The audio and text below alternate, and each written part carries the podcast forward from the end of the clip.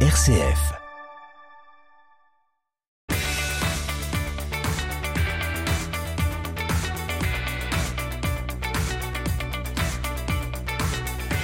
Bienvenue dans votre chronique sportive RCF Sport, comme chaque lundi midi 15 sur les ondes de RCF Cœur de Champagne. Et pour cette première chronique de l'année 2022, eh bien, c'est l'occasion de revenir sur eh bien, la qualification du Stade de Reims en Coupe de France. C'était hier en fin d'après-midi du côté des Vosges. On reviendra sur cette mi-saison délicate du Champagne Basket en Betclic Elite. Et puis, on parlera également du euh, calendrier pour les bombardiers d'Épernay, puisque c'est la reprise dans quelques jours en Ligue Elite de roller hockey.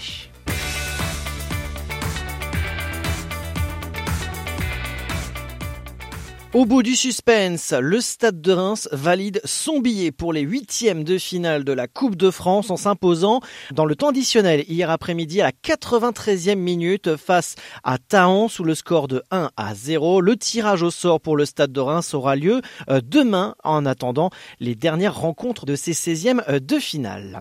Mais après la Coupe de France, c'est la reprise de la Ligue 1 Uber Eats, 20e journée. Ce sera ce week-end et principalement dimanche après-midi avec le stade de Reims qui se euh, déplacera en Auvergne afin de affronter Clermont Foot, le concurrent direct pour le maintien. Coup d'envoi à 15h. Parlons basket, cette saison bien délicate pour les hommes de Ceric Hates, avec cette défaite face à un concurrent direct pour le maintien 94 à 79. C'était le 27 décembre dernier sur le parquet de Paris Basketball. Le Champagne Basket affrontera dans quelques jours, ce sera le 8 janvier, l'équipe de Strasbourg. Une rencontre assez délicate, mais qui aura lieu à domicile. Alors on espère avec du monde du côté du Palais des Sports, Pierre de Coubertin de Châlons-Champagne. Cette rencontre qui aura lieu à 15h15 exceptionnellement.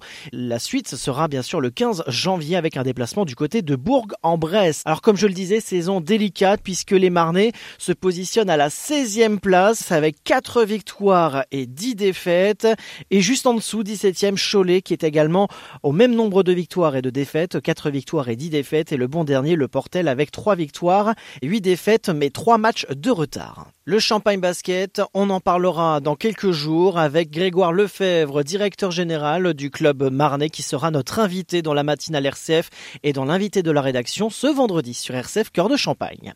Et on termine avec un mot de roller hockey Ligue Elite. C'est la reprise dans quelques jours et principalement le 8 janvier prochain pour le compte de la dixième journée avec les bombardiers d'Épernay qui se déplaceront chez son concurrent direct pour le maintien également Paris 13. Coup d'envoi à 20h.